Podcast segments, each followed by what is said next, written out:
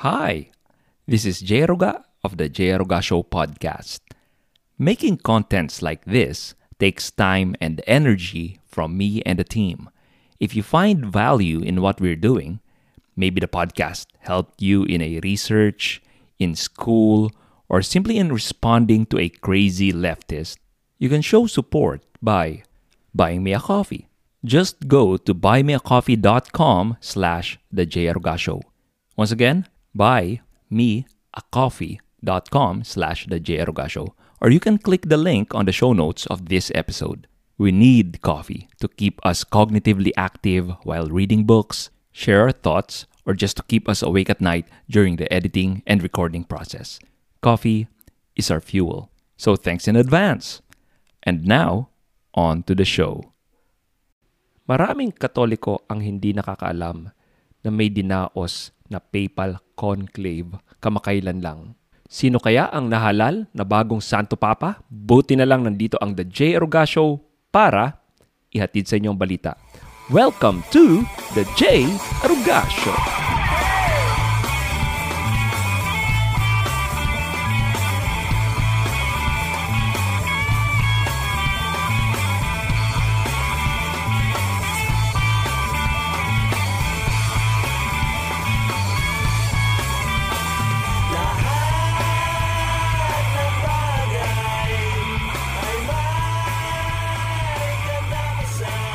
Kumusta?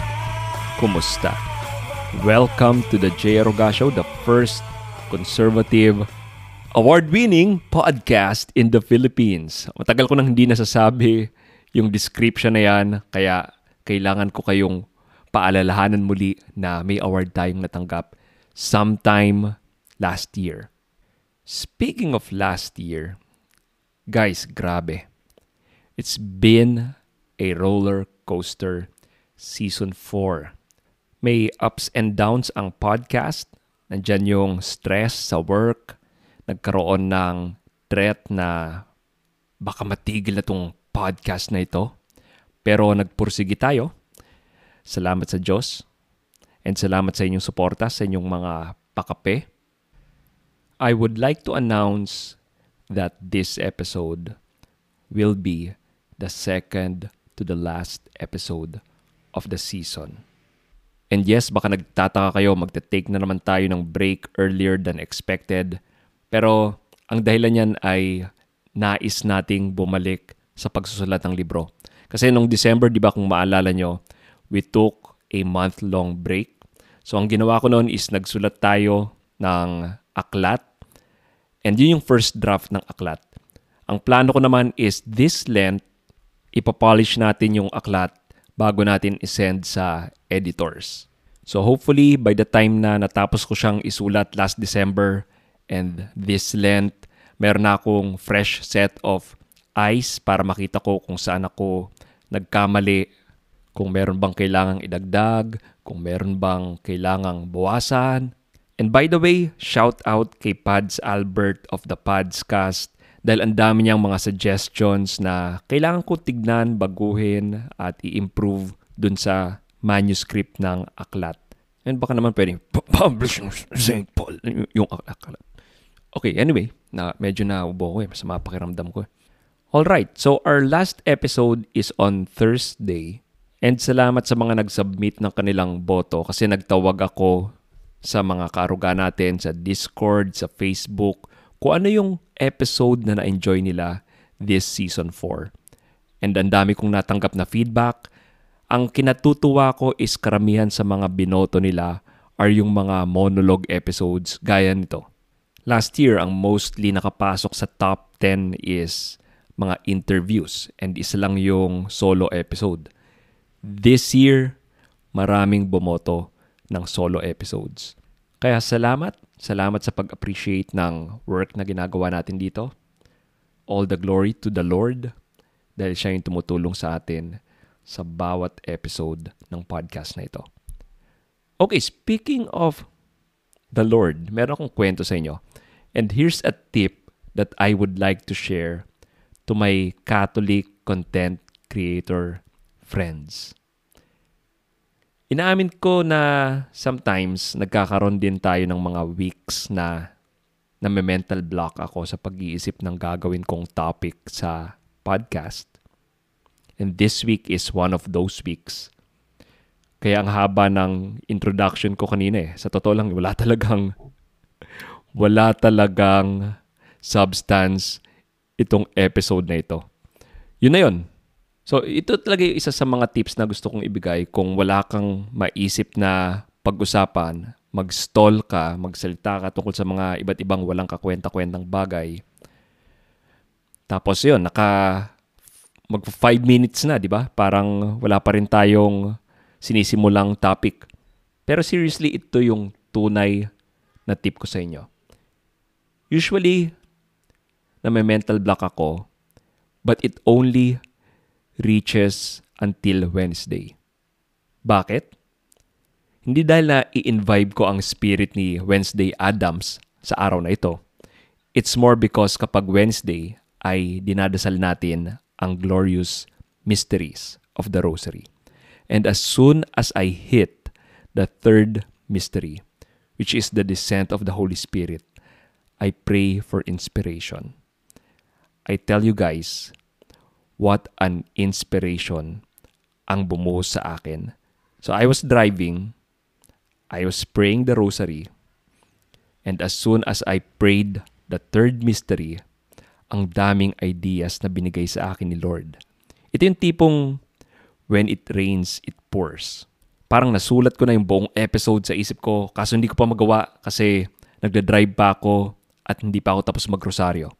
So ayun, yun yung tip ko sa inyo. Hindi lang sa mga content creators. Minsan, kung may sinosolve kayong problema sa work, ako ganun, pag may sinosolve akong problema sa work at need ko ng ideas or new perspective on things, sakto sa third glorious mystery, binubulungan ako ng Holy Spirit ng mga sagot.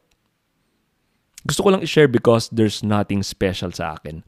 This podcast has been operating for four seasons now that way. So no wonder hindi tayo naubusan ng topics na pinag-uusapan. So, actually yun na. Ito lang yung episode natin. So, thank you sa pakikinig. This has been another episode. Joke lang. Okay. So, after ng sobrang extended na introduction na yon, ano ba ang binulong sa akin ng Espiritu Santo. Itong topic na to hit me right between the eyes. Yesterday, nakita ko ang news na mayroong naganap na papal conclave. Sa mga hindi nakakaalam kung ano ang papal conclave, ito yung gathering of the College of Cardinals to elect the next successor of Saint Peter. So bakit kailangan magkaroon ng conclave? Hindi ba may pope na tayo, si Pope Francis? Well, marami sa mga kaibigan nating Catholics believe na anti-pope si Pope Francis, meaning hindi siya talaga ang tunay na pope. So let's listen to this interview. This interview was done prior to selecting the new pope in this conclave. So here it is. Um, what happens then? You would recognize this man as pope. And where would you know? Yes, so I- we we've got Pope Francis in the Vatican right now, which the majority of the Catholic world recognizes as, I mean, whether bad or good Pope, they recognize him as the Pope. So what would happen with Yeah. this man who is, you know, tomorrow selected? Where would he go? Okay. Well, first of all, in the Vatican, we don't have a pope. We have an anti-pope. Right. he calls himself Francis or Mary Bergoglio. Uh, but the man who accepts the election will become the vicar of Christ on earth. And Christ, Okay. his prayer for him that your faith, I've prayed for you, Peter, that your faith may not fail, will be for that man. And um, there are people who say, "What? Well, how could this possibly ever convince the Catholic world? How could this person ever possibly get recognized?" It's because, uh, but that's a question that comes to a mind without faith. Once you realize it's the prayer of Jesus Christ is going to be this guy's back, then all the problems be resolved. Ang boses na nadinig nyo ay boses ni Alexis Bugnolo. And isa siyang Benevacantist. Same view siya as Patrick Coffin, and Taylor Marshall. Kung naalala niyo yung pinag-usapan natin sa Pope Benedict episode, kapag lumagpas ng January 20 at walang nahalal na Pope, ang College of Cardinals, it means bakante ang seat of St. Peter. In their view, ha? In their view. So, hindi ito sa view natin na kumikilala kay Pope Francis as the legitimate Pope. Ang problema sa view nila is kung mabakante ang seat of St. Peter, indefinitely, ay taliwas ito sa teaching ng Vatican I. So ayun, dumating ang January 20, hindi nag-convene ang College of Cardinals para mag-elect ng new Pope. Ang gusto ko sa group na ito ay proactive sila. Nabasa nila yung aklat ni Stephen Covey. Ayon sa habit number one ng seven habits of highly effective people, kailangan is to be proactive. At proactive sila. I'll grant them that. They took matters to their own hands. Ayon sa kanila, the College of Cardinals failed us. Now, it's the faithful's time to act. Kaya nagkaroon sila ng conclave. In Rome, mind you. You can't get as official as that. Ngayon, sino kaya ang magiging bagong Pope? Exciting, di ba? Lucky for us, hindi na natin kailangang maghintay ng matagal dahil habang natutulog ka, nahihimbing ka sa kama mo at yakap-yakap ang unan mo or habang nasa office ka or naglalaba, hindi alam ng millions of Catholics around the world na naganap na pala itong momentous occasion na ito in the history of the one holy apostolic Catholic Church. Habemus Papam, we now have a new Pope. Guys! So let me read the article about the results of this conclave. I'll share this sa show notes kung tingin nyo hindi ka panipaniwala ang lahat ng sinasabi ko. Basahin nyo with your own eyes. Pero for now, ako magbabasa ng article. Okay, and I quote, The results of the election are as follows. Unanimous for Jorge Mario Bergoglio as the successor of Saint Peter and the successor of Pope Benedict XVI. The electorate present wants the world to know that it has chosen the only outcome that could be both universally accepted and that is to bring the canonical order of the church back into harmony with the will of Christ. In this, it follows the example of the Roman Catholics who, under threat from an imperial army, elected the deacon of the Eastern Emperor, who was a monothelite heretic With his election completed, he was immediately converted to the Catholic faith under the power of the Jesus prayer. End of quote. There you have it. May mga faithful na disgruntled sa pamamalakad ni Pope Francis kaya for a long time tingin nila hindi tunay na Pope si Pope Francis at si Pope Benedict pa rin ang tunay na Pope. Nung pumanaw si Pope Benedict at hindi nagtawag ang College of Cardinals ng conclave, they took the matters in their own hands at sila mismo ang nagtawag ng conclave sa Rome and in a sudden twist of fate, they voted unanimously the new pope, none other than Jorge Bergoglio, also known as Pope Francis. Habemus Papam. Also, ayon sa letter, we can all be rest assured na dahil sa pangyayaring ito, ang heretic na Pope Francis will finally walk in orthodoxy dahil na rin sa mga nangyari sa conclave na yon. Hindi natin alam kung ano ang mga nangyaring proceedings sa pagpili. Gusto kong i-contest kung valid ba tong ginawa nila, lalo na yung lack of transparency. Baka mamaya anti-pope na naman itong Pope Francis na ito. Hindi ko din alam kung bakit sa dinami-daming pagpipilian, yun pang heretic na Jorge Borgoglio ang pinili nila kung may iba namang mga choices. Also, ilan kayong bumoto sa conclave na yun? Baka tatlo lang sila. Pero as a lay faithful, wala tayong choice. Kailangan galangin ang resulta ng conclave. Noong 2013, credits to Michael Lofton's YouTube channel Reason and Theology for that incredible news. So pakinggan nyo yung coverage niya sa conclave na ito. It's more hilarious than what I did here. Ang totoo niyan ay gusto ko lamang gamitin ang news na yan as a jumping point. Patawad sa medyo clickbaity na title. Alam nyo, yan din ang tingin ko kay Pope Francis. I think our current Pope is God's clickbait para pumasok ang mga tao sa simbahan. Kung mapapansin nyo, he talks a lot about mercy. And hindi niya ini-alienate ang mga people with same-sex attractions. Tayo din naman. Hindi din naman natin dapat ginagawa yan, di ba? A few days ago, as I record this, may lumabas na news. Let me read this news that I got from National Catholic Register. Interview ito ng Pope with the Associated Press noong January 25. And I quote, Being homosexual is not a crime. It is not a crime, but it is a sin.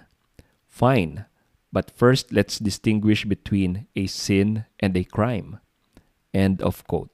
Para sa mga taong critical of Pope Francis, kapag nabasa nila ang news na yan, ang headline para sa kanila ay yung homosexuality is not a crime. Sa akin, masaya na ako na inaffirm ng Pope that the act is a sin. Ibig sabihin, in line pa rin talaga sa Catholic moral teachings ang Pope. Pero sa totoo lang, ilang beses bang kailangang sabihin ng Pope yan? Noong 2021, sinabi na niya na the Church cannot bless same-sex unions because God cannot bless sin. In fact, the Pope is at odds now with the German bishops. In the same interview with the Associated Press, ito ang sinabi niya about the German bishops' version of synodality. And I quote, Here, the danger is that something very, very ideological trickles in. When ideology gets involved in church processes, the Holy Spirit goes home because ideology overcomes the Holy Spirit. End of quote.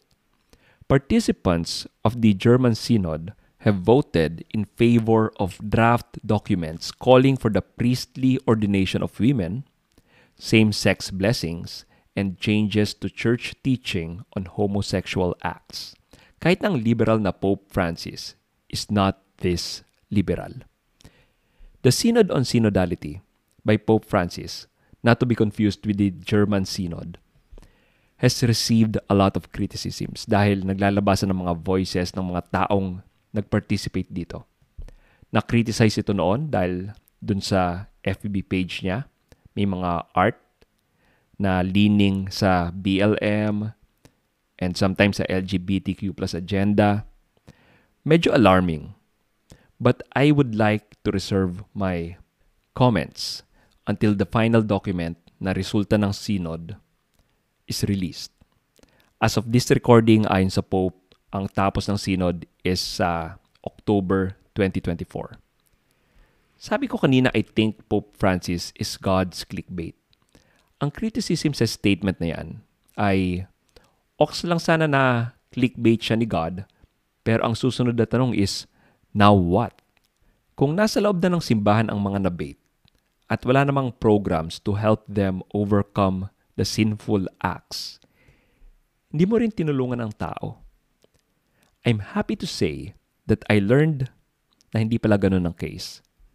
Bakit ko nasabi to?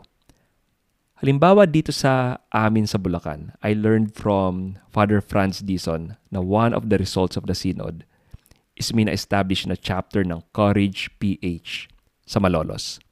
And courage is a very good apostolate that helps people with same-sex attractions. Kung napakinggan niyo yung interview natin with the president of Courage, si Edwin Valles, ang powerful ng apostolate na ito. In fact, nung nag-meeting kami sa CCC, yung Clingy Catholic Creators, nabanggit ni Father Franz na mas need ngayon ng mga Catholic creators to spread the moral teachings of the church. Lumaki yung ngiti ko nung nadinig ko sa kanya yon because I can't agree more. Dito sa The J. Aruga Show, minsan I might sound uncharitable. Patawad if I do. But know that I mean well. I acknowledge the difficulty of the human condition. I myself struggle with certain sins. But whereas the culture tells us to affirm or indulge, the church directs us to the source of true happiness, which is the way of the Lord. Hindi ito ang easy way. In fact, it's the narrow road that only a few choose to go.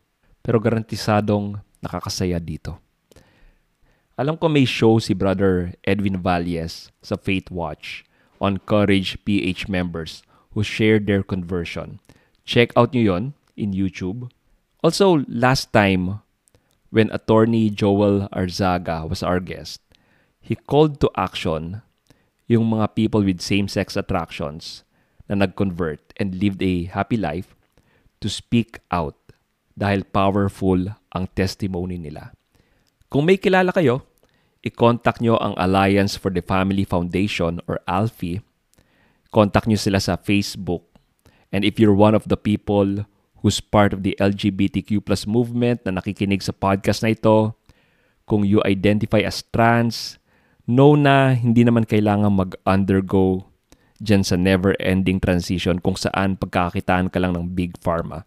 Or if you're living a hedonistic lifestyle, hindi mo kailangan mag-continue with that path. Contact nyo lang ang Courage PH Facebook page or message nyo ako. I'll connect you to Edwin Valles. I'm happy to be a part of a church na universal, who cares for everyone, who leaves no man or woman in the battlefield. My friends, let's take back the culture.